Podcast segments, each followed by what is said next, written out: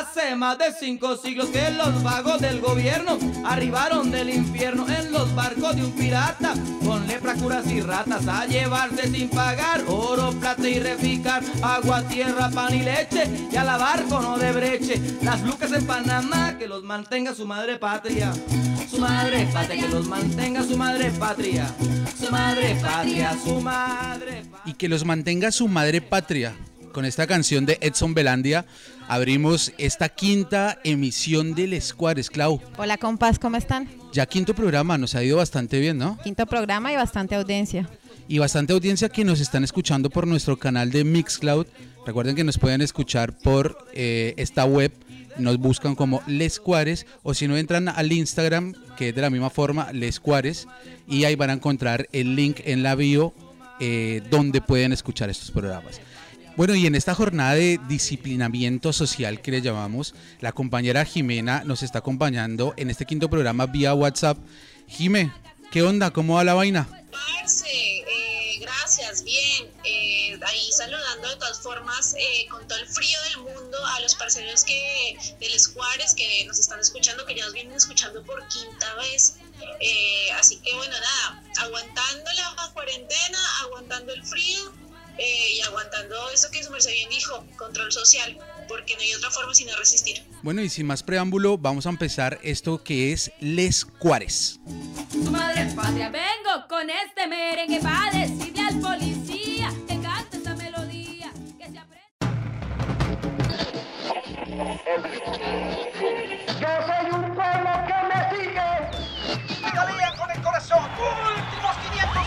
Como un momento de celebración femenina. Qué rico esto que esté pasando, que ustedes amen mi departamento.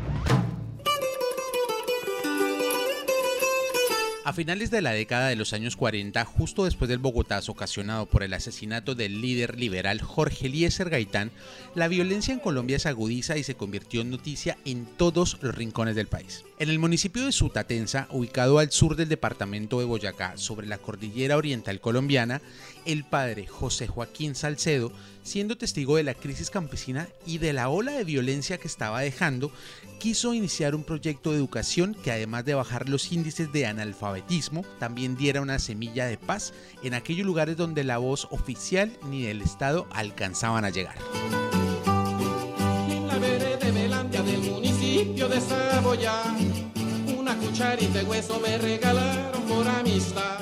En octubre de 1949 nació Radio Sutatensa, una emisora emitida desde la parroquia de Sutatensa, Boyacá, que tenía como objetivo principal la creación de espacios educativos dirigidos principalmente a los y las campesinas de la región.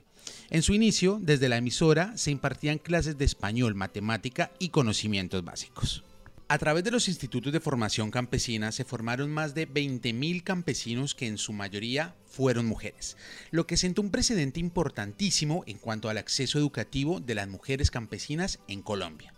El recibimiento de esta iniciativa por parte de los campesinos fue tan positiva que 15 años después de crear la radio Sutatensa ya se transmitían 19 horas al día y tenían 5 centros de emisiones en importantes puntos del país, Bogotá, Barranquilla, Cali, Medellín y una en el Magangué, cubriendo buena parte del territorio nacional.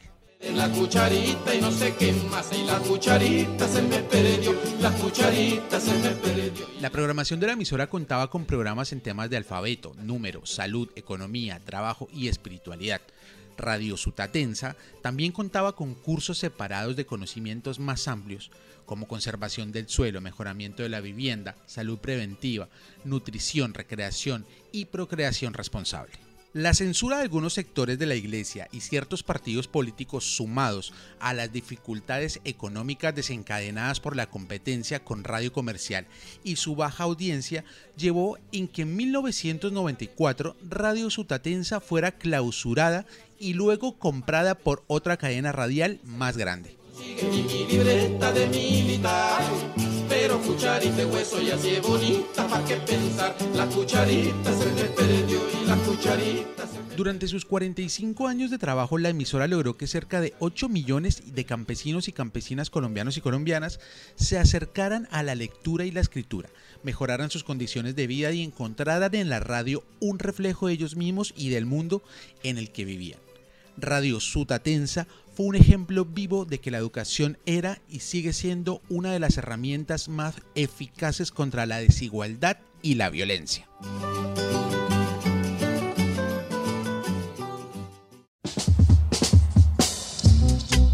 Bueno, y qué mejor que pensarnos en la radio, esto, este ejercicio que estamos haciendo acá con Les Cuares, eh, y empezar a preguntarnos de dónde viene todo este contexto radial.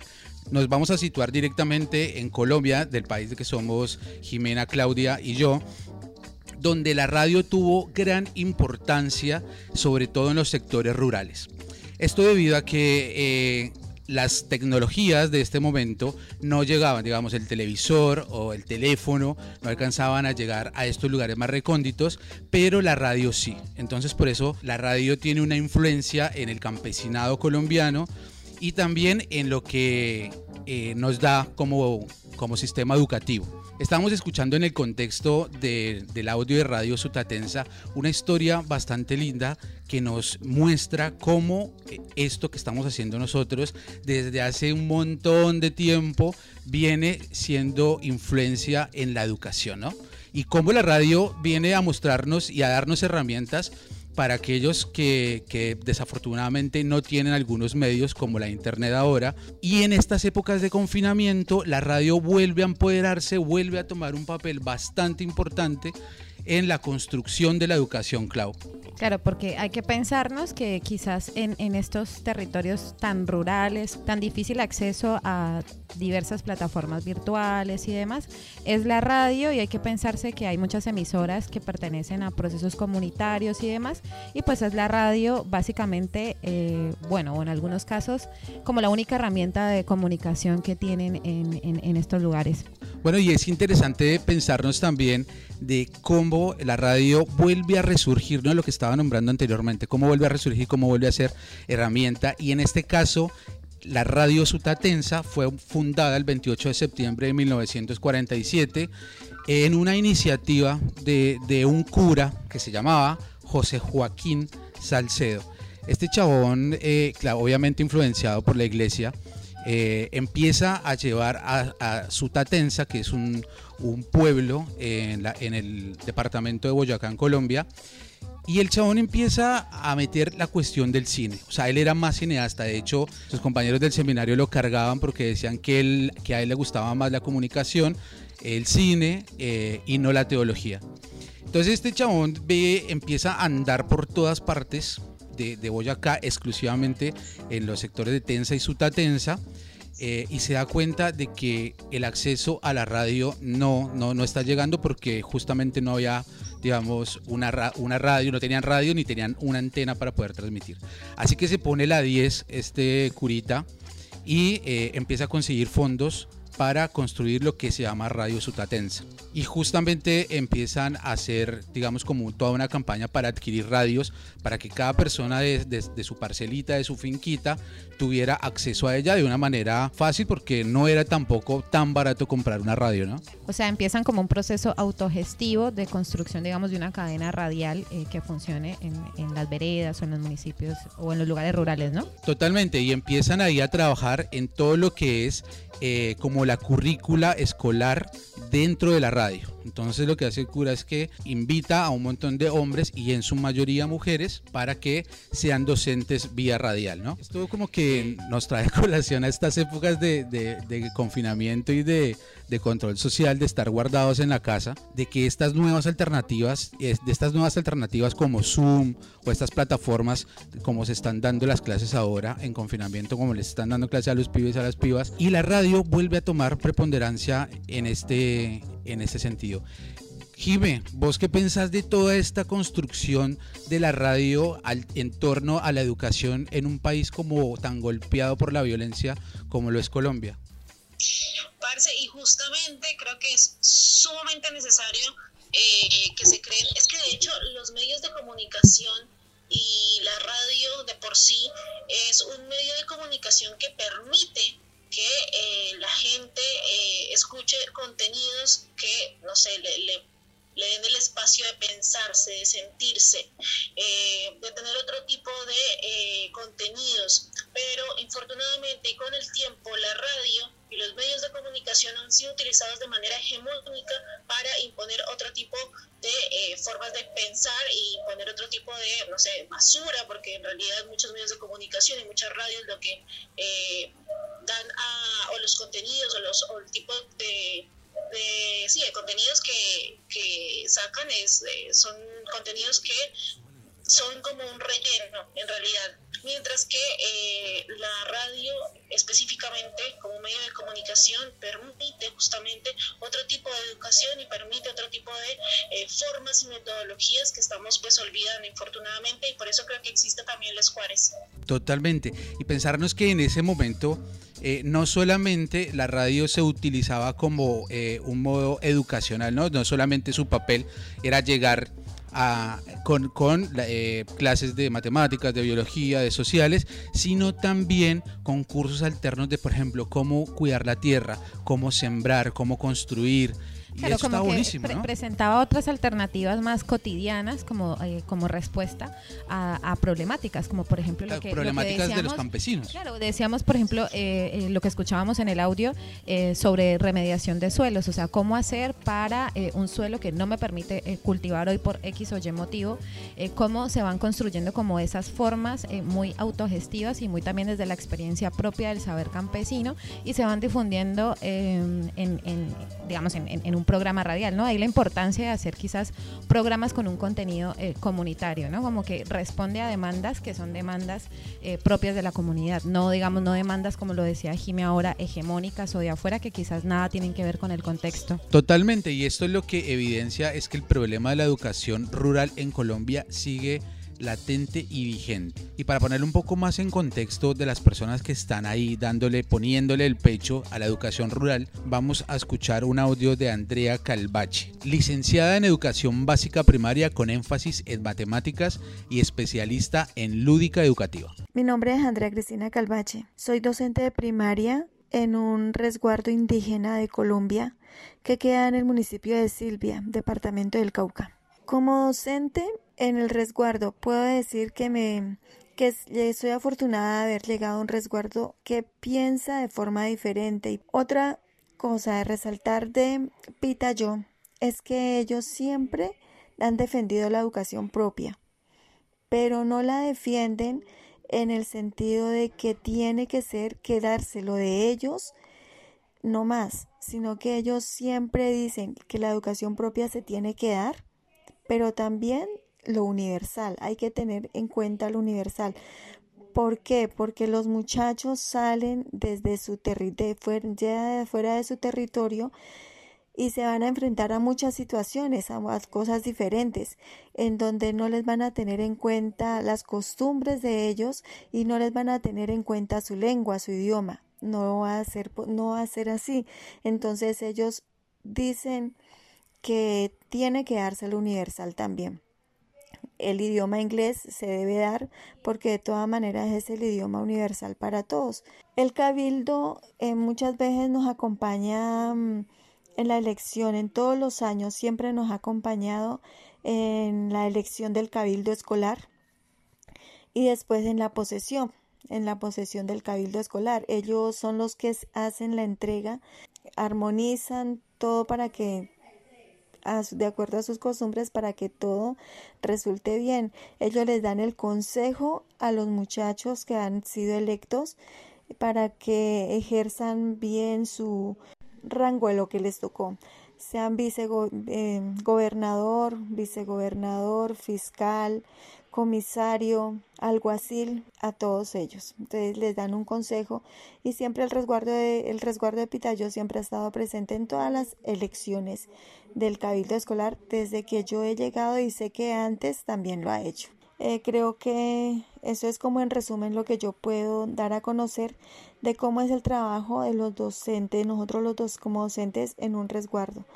Eh, tal vez habrán otras experiencias muy diferentes a la mía, pero realmente estoy muy contenta de trabajar en el resguardo de Pitayó por todas las particularidades que ellos tienen y su forma de pensar también. Bueno, recién escuchábamos a Andrea Calvache que nos estaba contando desde su vivencia como docente, como profesora eh, en la educación rural, eh, ¿cuál ha sido, digamos, como todo, toda, toda su lectura, ¿no? Sí, creo que eh, no solamente la educación rural, ¿no? Como que en este caso, y yo creo que siempre será necesario que contextualicemos un poco sobre eh, la complejidad de la ruralidad en Colombia, porque lo rural no solamente obedece a formas organizativas, como ya lo hablamos en el programa anterior sobre el campesinado, sino que también hay otros procesos organizativos eh, de, digamos, de, larga data, como en este caso eh, los resguardos indígenas, pero así como tenemos los resguardos indígenas, también tenemos eh, la forma de organización afro em, que se eh, organiza mediante la forma de consejos comunitarios. Todo esto tiene una cierta eh, reconocimiento por la Constitución, pero bueno, claramente siempre nos vamos a encontrar con muchas demandas eh, estatales, no solamente por el reconocimiento de estas formas de organización, sino también por eh, muchas demandas internas de- de políticas estructurales. Queríamos saber, Jime, vos qué, qué, qué te, qué, te, qué te trae a la cabeza todo este tema de la ruralidad y sobre todo de la educación y sobre, sobre el audio que estuvimos escuchando recién de la compañera Andrea Calvache.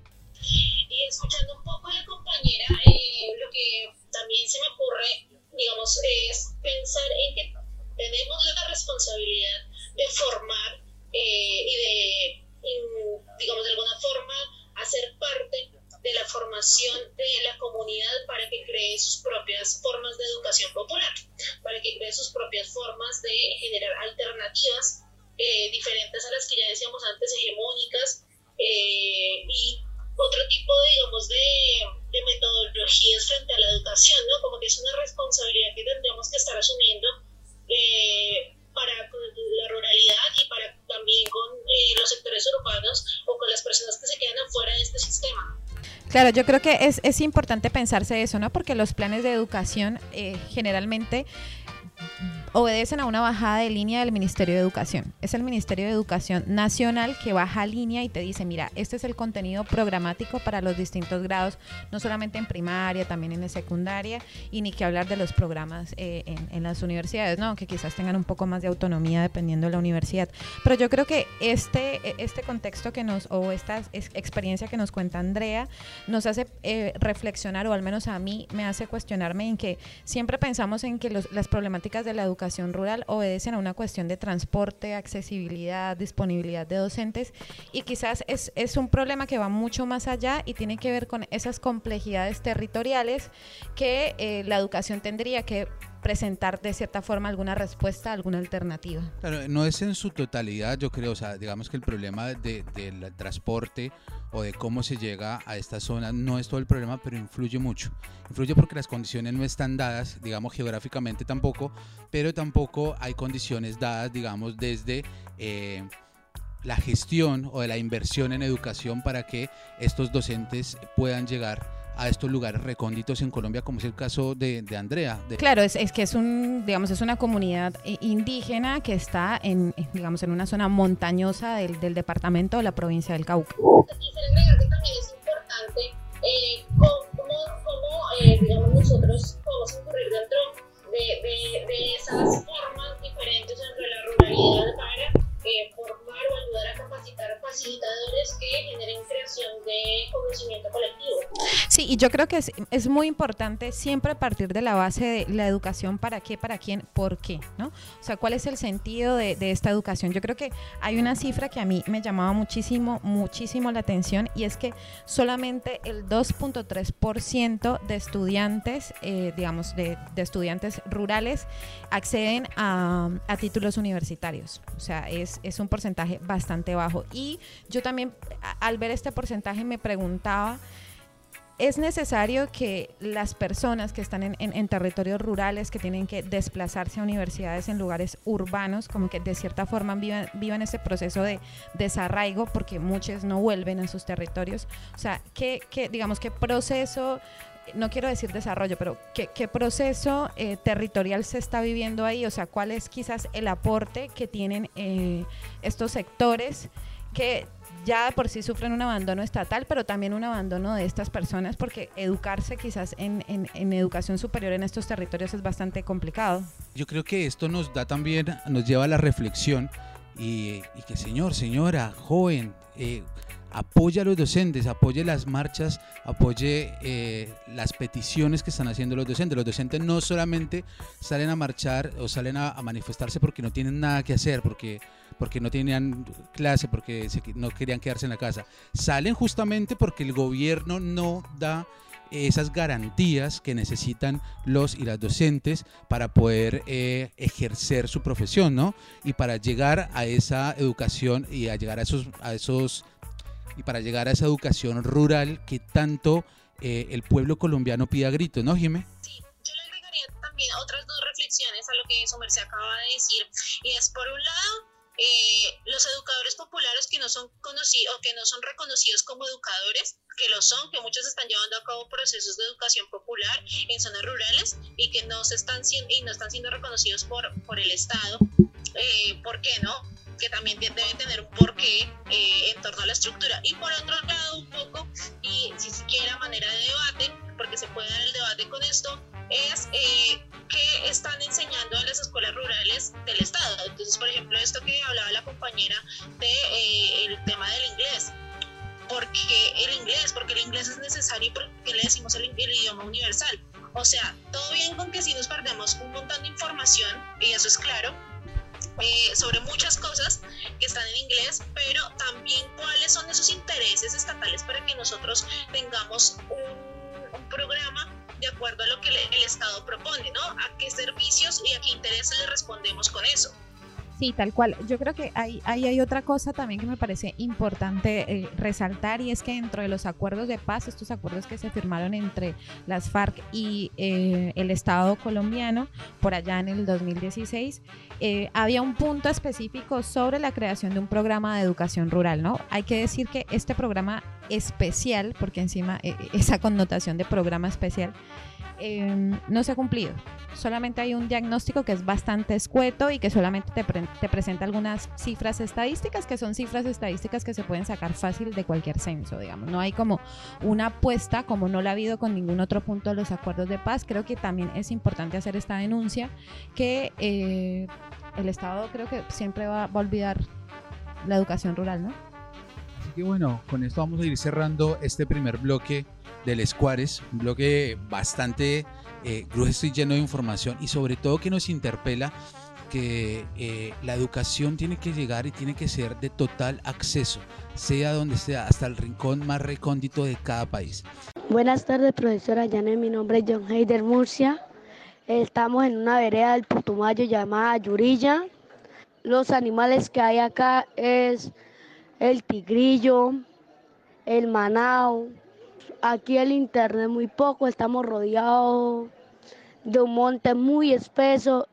Profe, la ruta de, para llegar acá, pues usted primero coge el Miston de Florencia Solita. De Solita, usted pregunta por una línea que le dicen Chiqui y usted esa la trae directo acá, pero la trae por, primero llega a Solano después la lleva hasta Mecaya y ahí sí la trae hasta acá, hasta Yurilla.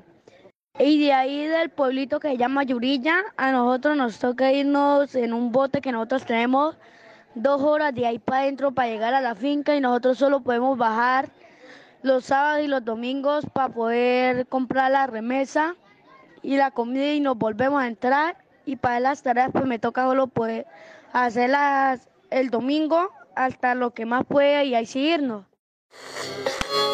En Buenos Aires existen más de 70 bachilleratos populares, una alternativa educativa de inclusión que surgió de la crisis y que hoy se encuentra en expansión. Funciona en organizaciones sociales y empresas recuperadas. Sobre el tema recibimos el siguiente.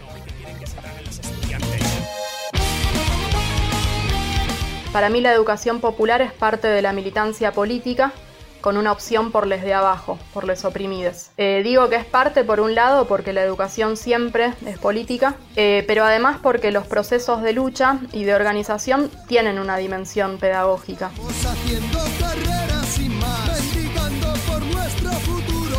En mi experiencia, sobre todo en un bachillerato popular y en una organización territorial, la educación popular o los ensayos de educación popular me ayudaron a entender eh, y a participar en política desde el hacer cotidiano. eh, no tanto desde lo discursivo o la bajada de línea.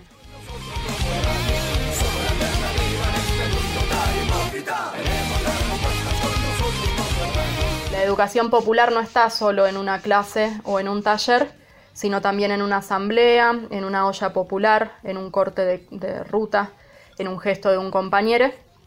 Eh, y por eso la educación popular posibilita, primero, reconocernos como compañeros, aprender de lesotres, animarnos a decir lo que sabemos eh, o lo que queremos contar, y también lo que no sabíamos que sabíamos. Eh, permite repensarnos entre otros. para mí la educación popular implica mm, autogestión y plantea, antes que nada, la pregunta por el sentido de la educación. O sea, educar para qué, con quién, a favor de qué y en contra de qué. Educar dónde y sobre todo cómo. Y esto implica muchas veces eh, desandar lo aprendido o, ponerlo en cuestión. Lo aprendido en la escuela, en la universidad eh, e incluso en la familia. En mi caso, el bachillerato popular y los lazos que lo rodean fue el espacio más lindo que habité, eh, el más parecido al sueño de un mundo nuevo y solidario.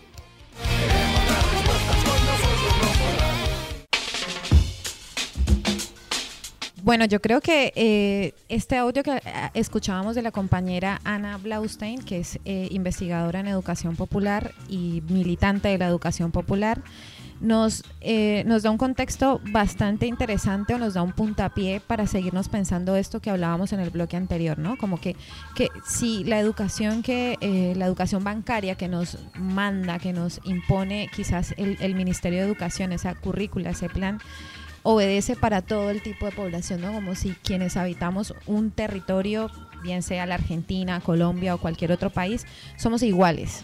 Y no, o sea, hay complejidades, hay eh, diversidades, ¿no? Por ejemplo, hay que pensarse acá en, la educación popular que surge eh, después del 2001, básicamente, ¿no? Como digamos una respuesta ante esta crisis que había dejado a muchas personas sin esta posibilidad de acceso y como muchas organizaciones sociales, fábricas recuperadas, cooperativas, empiezan a pensarse otro tipo de educación y cómo hacer una educación eh, así, eh, quizás con un tinte más militante. Y para eso vamos a contar con Nadia Caserta, que es integrante de la coordinadora de bachilleratos en pie de lucha. Hola Nadia, ¿cómo estás? Hola, buenas noches. Eh, Nadia, nada, primero que todo nos gustaría como preguntarte qué es esto de la coordinadora de bachilleratos en pie de lucha, quiénes la componen o, bueno, si nos quieres contar un poco sobre esto. Sí, bueno, la coordinadora eh, de bachilleratos populares es un espacio que mm, surgió hace alrededor de 10 años. Eh, que está compuesta por bachilleratos populares de la provincia de Buenos Aires y de la ciudad de Buenos Aires. Em, que surgió justamente en principio como para coordinar esfuerzos para reclamar el reconocimiento de estas escuelas. Em, es un espacio que, que, surgió un poco eh, por, esta tarea reivindicativa em, de reclamar salarios, de reclamar títulos eh, y bueno, eh, otra serie de, de, demandas que tenemos. y también con un sentido pedagógico, ¿no? político pedagógico, de pensar a los bachilleratos, de ser un espacio de encuentro para pensar qué entendemos eh, por educación popular, cómo llevamos adelante nuestras prácticas y demás. A veces el sentido reivindicativo eh, desdibuja un poco el otro, pero, pero bueno, tiene esos, esos dos sentidos, como el, reclamo y la lucha. Eh, y el de pensar las experiencias. Ok, Nadia, ¿y dentro, qué organizaciones hacen parte de esta coordinadora? Son muchas organizaciones y por ahí si las nombro, eh, nada, me voy a olvidar de algunas porque además estamos haciendo un censo actualmente para, para pensar, para ver cuántas eh, organizaciones somos o cuántos bachis somos, porque es muy difícil, es muy grande eh, hay alrededor de 90 bachilleratos, puede que en los últimos años se hayan sumado más, pero algunas de las organizaciones que están desde el comienzo son eh, CEID, que es una de las organizaciones que, de hecho funda los bachilleratos populares, eh, el Frente Verde Rojo, que es la organización a la que pertenezco yo, eh, el FOL, em, el Frente Popular Darío Santillán, em, en sus cursos corrientes. Y bueno, después hay bachilleratos que no están enmarcados, que son independientes, que no están enmarcados en ninguna coordinadora, otros que están dentro de la CTA, ninguna coordinadora, digo, no, dentro de ninguna organización más grande, ¿no? Son solo la escuela y nada más. Eh, pero bueno, la mayoría eh, estamos enmarcados en eh, alguna otra organización. Sí, hola, ¿me escuchas? Bueno, te quería hacer una pregunta. hemos venido tratando como de, de, comentarles a nuestros oyentes como cuál es esa otra alternativa de educación que tenemos. ¿Cómo les hacemos entender, digamos, que la educación popular tiene otro tipo de metodologías, o más bien cuáles son esas metodologías y cuáles son esas herramientas que utiliza la educación popular eh, como una alternativa diferente a la educación estatal. Bien, eh, bueno, como justamente tiene que ver con, una cuestión metodológica y con una cuestión de, horizontes, ¿no? Em, también hay muchas formas de definir la educación popular, pero por lo menos quienes nos enmarcamos dentro de, de la coordinadora, eh, a pesar de tener igualmente algunas diferencias. Em, creemos que tiene que ver con una educación emancipadora, que este sentido político es justamente un sentido que tiene que ver con eso, con un horizonte político transformador, em, una transformación, digamos, para una sociedad igualitaria, eh, por lo menos en mi organización, que es el Frente Arde Rojo, hacia una organización, una, pensamos una sociedad eh, en el socialismo y el feminismo. Eh, y eso es como un sentido totalmente diferente al de la educación actual. No se trata como de una cuestión más de, técnicas o de formas de, eh, que igual también va a tener su, su, ligazón, sino de los sentidos. O sea, no hay educación que no sea política. Bueno, ¿en qué consiste esta politicidad de los bachilleratos populares? En su horizonte transformador. Em, y en función de eso, se, después es, es, el cómo. Bueno, cómo esta educación puede ser, puede ser transformadora y tiene que ver con la horizontalidad, la falta de jerarquías, el pensar las escuelas colectivamente, em, organizarnos en, en, asambleas, la autogestión.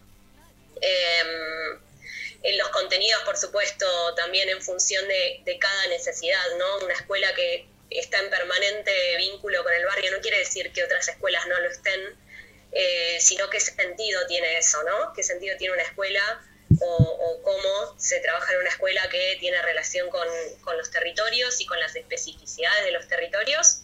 Eh, y también un poco ligado a lo que decía antes de, bueno, los bachilleratos que están dentro de organizaciones, que sean las organizaciones sociales eh, las que piensan la educación, las que la llevan a cabo eh, las que la construyen y no necesariamente el Estado o a un sujeto privado, ¿no?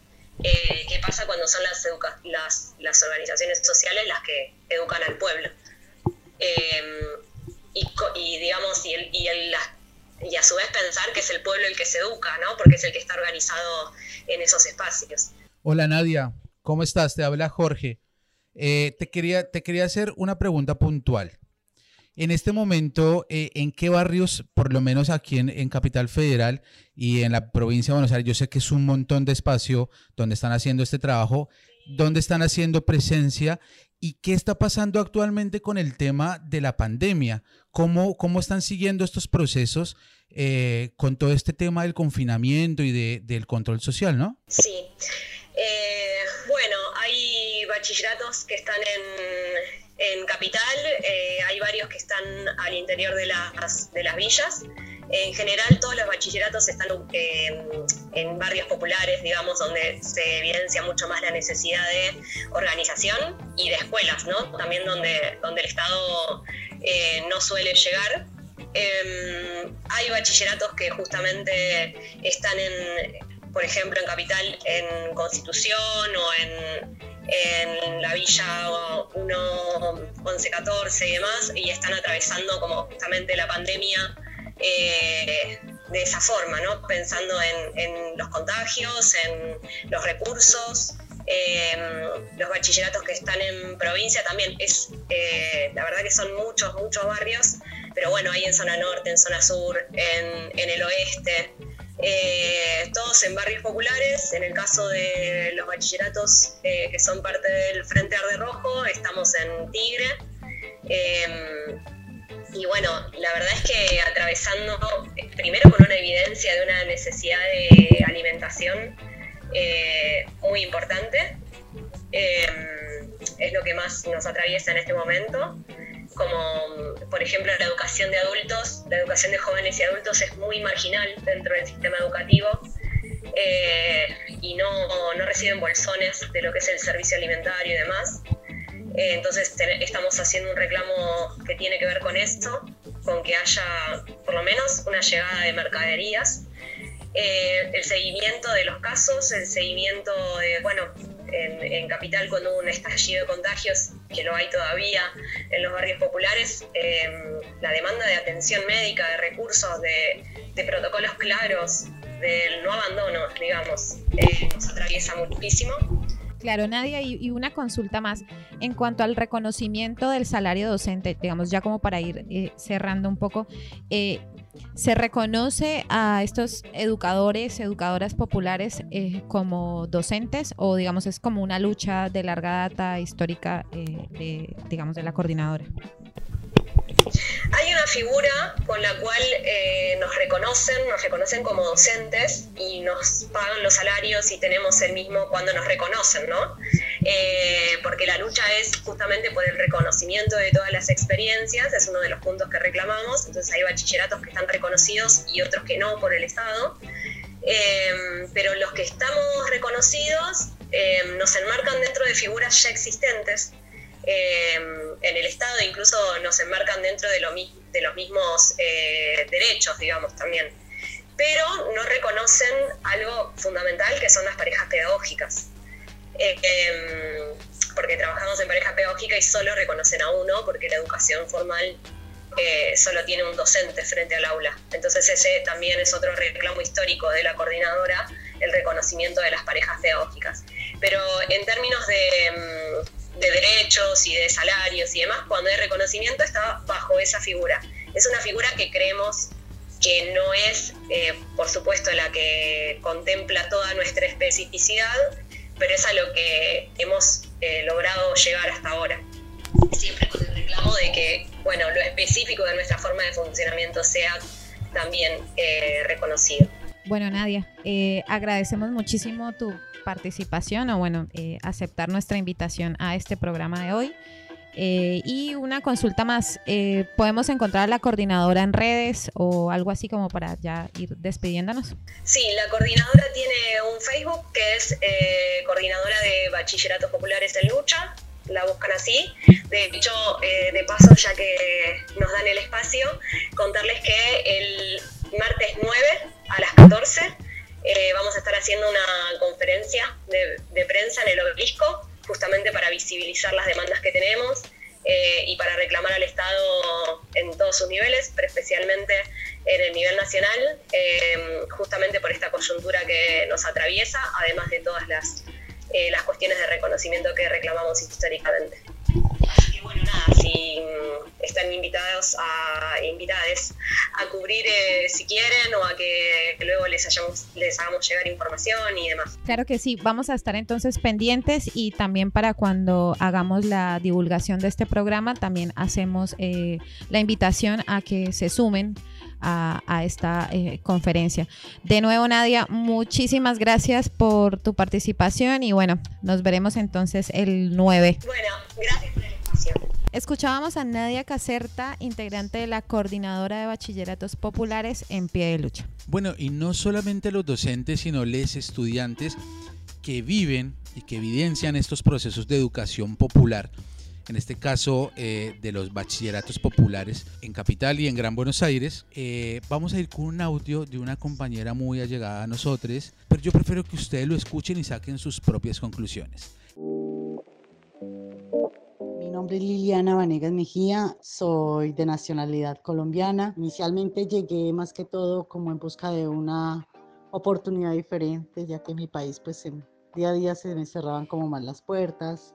Bueno, en cuanto a mi experiencia en el Bachi, fue una experiencia muy enriquecedora para mí, pues llegar a este país me abrió la mente en muchas cosas y sobre todo pues en la educación popular encontré algo que jamás había encontrado en mi país, que no tuve la oportunidad de, de concluir mis estudios de secundaria ya, solamente tenía pues la primaria. Fue algo que te digo, me abrió la mente en cuanto a, a ver que hay otras posibilidades de educarse. Una mujer a mi edad, dime yo hace tres, va a ser tres años que tuve la dicha de haber terminado mi, mi bachillerato, lo cual pues también me dio como muchas alas para poder enfrentarme a la vida, mirar la vida desde otra perspectiva diferente en cuanto a la inclusión social, en cuanto a la igualdad. Los profesores fueron muy especiales conmigo. Yo estudié en el Bachillerato Popular Germán Abdala. Eh, todos muy compañeros, no eran profesores como siempre nos enseñaron, eran simplemente compañeros que aprendíamos de ellos y ellos de nosotros también. O sea, para mí fue una educación totalmente distinta, sin ese estilo académico donde no puedes respirar, donde el profesor no te deja hablar, donde solamente es la palabra del profesor y, y tú tienes que llevar una línea. Allí pues nosotros teníamos derecho a opinar, a pensar, a expresar ese conjunto de cosas que se forman en los bachilleratos populares que son muy bonitas, esa fuerza de solidaridad que te enseñan. Para mí fue una experiencia maravillosa, enriquecedora y, muy productiva para mí, de verdad que sí. Y vivo muy agradecida con el pueblo argentino y, y sobre todo con la educación popular. La amo. Bueno, y pillen este datazo, porque para hablar de educación popular también hay que hablar de Paulo Freire. Resulta que Paulo Freire, cuando empezó a implementar todo este tema de eh, la educación popular en Brasil y demás, dijo, bueno, vamos a, a, hablar con los trabajadores. ¿Cómo hacemos para hacerles entender la estructura de clases y la diferencia de clases? Pues resulta que él se puso a hablar con los trabajadores y las trabajadoras y eh, les preguntó desde su experiencia qué era lo que los mantenía inconformes frente a la estructura. Resulta de la experiencia individual hizo o logró hacerles entender que el problema no es solamente individual, sino que, que, también es colectivo y que la diferencia de clases no solamente pasa por una persona, sino que pasa por una clase en común. Así que eh, este es uno de los grandes aprendizajes de Paulo Freire eh, dentro de la educación popular y es una de las formas digamos, más interesantes de hacer eh, que tengamos conciencia de clase. Pedagogo, escritor, político y pensador, Paulo Freire concibió la educación como una acción política capaz de liberar a los oprimidos.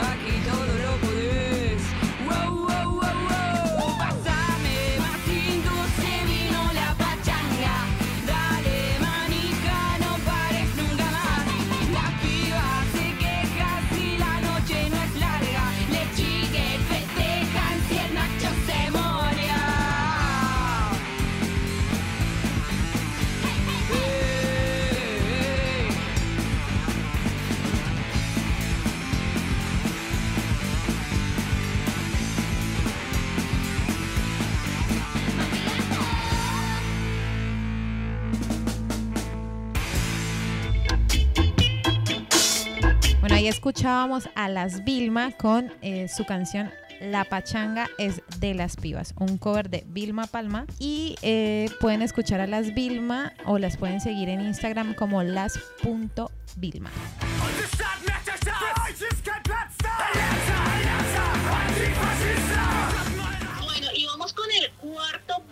de esta quinta edición del Escuadre. Y para esta, este cuarto bloque vamos a tener eh, unos invitados muy, muy especiales eh, del bloque de trabajadores y trabajadoras migrantes.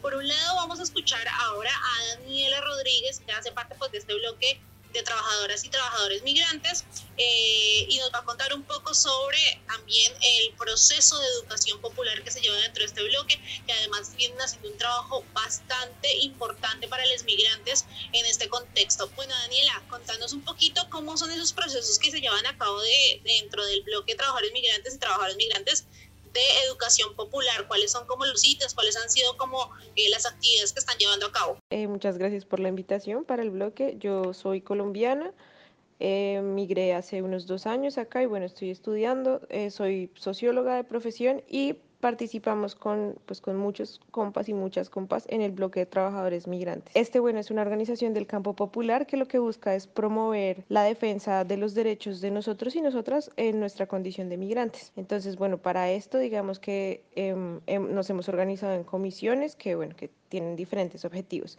La educación popular es un factor muy importante, es esencial de la Comisión de Español del bloque, que lo que busca es, bueno, eh, el sistema digamos, que manejamos son clases gratuitas de español para migrantes no hispanoparlantes, donde acá citando un compa, el, el, formalismo academicista vacío de afectos pues no tiene lugar. Y en lugar de eso construimos una red de pues una organización donde eh, los migrantes que en su mayoría son senegaleses eh, comparten con nosotros sus experiencias, eh, nos cuentan sobre el mundo y pues nosotros, nosotras como docentes buscamos la forma de pues de hacerles un poco más fácil em, la defensa de sus derechos, ¿no? A través de la enseñanza del idioma español. Tenemos 60 estudiantes, 30 profesores y profesoras o más. En, en, ese, bueno, en ese momento eh, pasaba que la represión estaba muy fuerte, la mayoría del trabajo de los compañeros es como manteros, como vendedores, eh, pues en la vía pública, y pasaba que semanalmente siempre algún profesor, alguna profesora tenía que ir a buscarlos a la comisaría porque mm, pues los estaban levantando, hacían allanamientos, robaban su dinero, sus pertenencias. Eh, esto supuestamente por ley de marcas, eh, porque bueno, los tratan como criminales, pero son trabajadores. Es claramente una acción racista y xenófoba. Entonces, bueno, desde la comisión de acompañamiento se estaba buscando mm, precisamente generar ese acompañamiento que en ese momento ellos necesitaban, esa red de apoyo, que alguien pudiera a la comisaría y decir, mire, él no está entendiendo el papel que está firmando porque no habla español. Y todo esto pues se generó a partir de estas clases gratuitas. Bueno, y ahora tenemos a Brian Castillo, él hace parte también del bloque de trabajadores y trabajadoras migrantes. Bienvenido Brian a Les Juárez. Hola a todas, a todos, a todos. Muchísimas gracias por la invitación que le están haciendo hoy al bloque de trabajadoras y trabajadores migrantes para poner en contexto cómo viene trabajando y de qué manera también se está posicionando frente a el tema actual de la pandemia mundial. Bueno, el BTM surge en el año 2017, luego el primer paro migrante que se dio como respuesta a las políticas derechistas y neoliberales del entonces gobierno del presidente Mauricio Macri, que de manera inconstitucional sancionó el decreto de necesidad de urgencia DNU 70 del año 2017.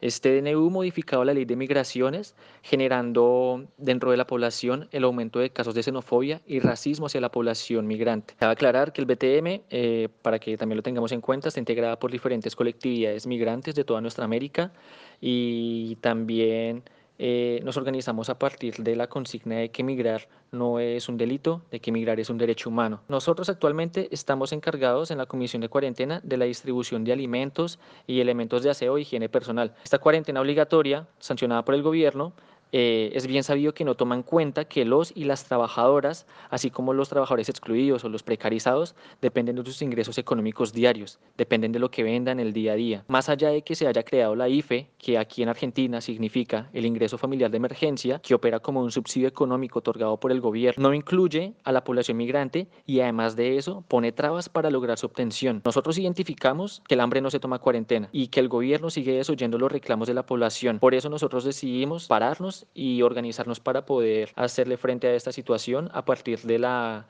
recolección de donativos y la distribución de elementos y de alimentos para la población y las familias migrantes que más lo necesitan. Si ustedes gustan, nos podrían seguir en redes sociales, en Facebook, en Instagram, eh, como BTM, Bloque de Trabajadoras y Trabajadores Migrantes. Ahí van a poder encontrar eh, el número de cuenta de CBU donde podemos recibir los donativos para poder distribuirlas a estas familias.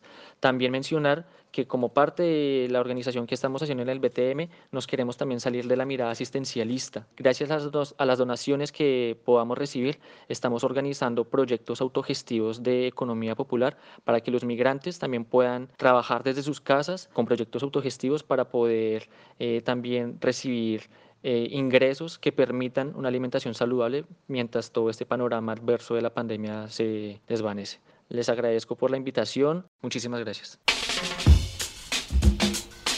Bueno, y con esta última conexión telefónica que tuvimos con los compas y las compas del bloque de trabajadores migrantes en Argentina, nos vamos despidiendo de este quinto programa del Escuares. Recordemos que también eh, la educación eh, es parte importante del no ser racista, del no ser xenofóbico, del no ser homofóbico y justamente todo lo que pasó esta semana en Estados Unidos con el caso de Floyd, de eh, una persona afroamericana asesinada brutalmente, asfixiado por la policía, por la maldita yuta. Así que bueno, esta reflexión se la dejamos a todos porque justamente la educación es un pilar bastante importante para hacerle frente a esta, a esta cultura del odio, ¿no? del fascismo, del racismo, de la xenofobia, de la homofobia y toda, toda forma de discriminación. Así que nos vamos despidiendo, compañera Clau. ¿Qué, qué, qué te pareció este programa? Creo que es un, fue un programa bastante abarcativo en el sentido de... Eh, qué es, digamos, cuál es el, el, papel de la educación, cuál es el sujeto político de la educación, ¿no? Que nos damos cuenta que no es heterogéneo y que obedece a distintas lógicas, que hay eh, muchas apuestas de resistencia y que creo que eso es lo que nos queda como reflexión en este programa que ante tanta opresión siempre vamos a tener una alternativa desde la resistencia y aguante la lucha, aguante la organización social y aguante cualquier forma de emancipación de eh, la humanidad. Y la compañera Jimena, ¿cómo nos vamos? Bueno, eh, este programa eh, creo que nos deja un recurso bastante importante y es utilizar la educación popular como una oportunidad para cuestionar rasgos de una sociedad eh, capitalista, patriarcal y fascista en este contexto eh, que se está visibilizando de una manera tan tangible eh, y utilizar estas herramientas de diferentes formas para crear otro tipo de humanidad. Así que bueno, con esto nos vamos. Esto es Les Cuares en su quinta edición. libertad, igualdad, solidaridad y como decía la compañera Jimena, solamente el pueblo salva al pueblo al racismo, al fascismo y a cualquier forma de discriminación les decimos no pasarán. Cero tolerancia. Chao, chao, nos vemos.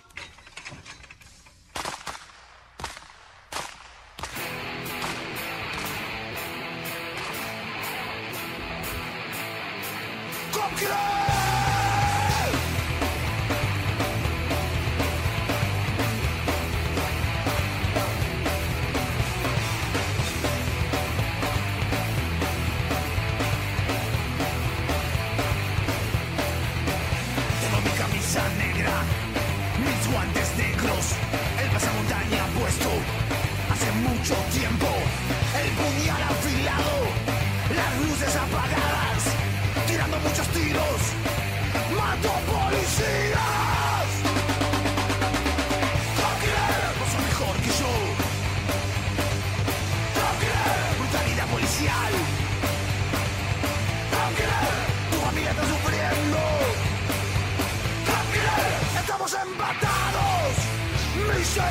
Máximo!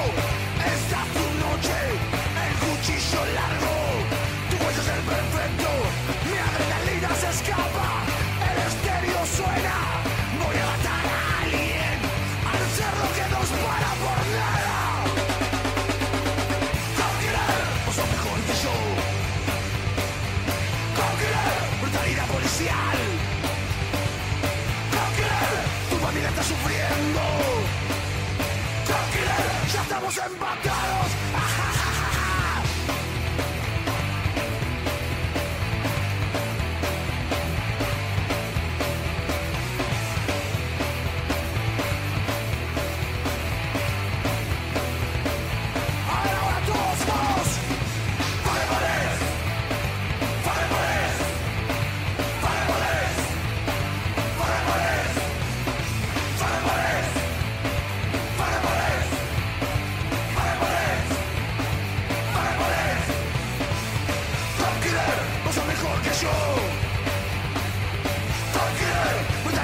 social.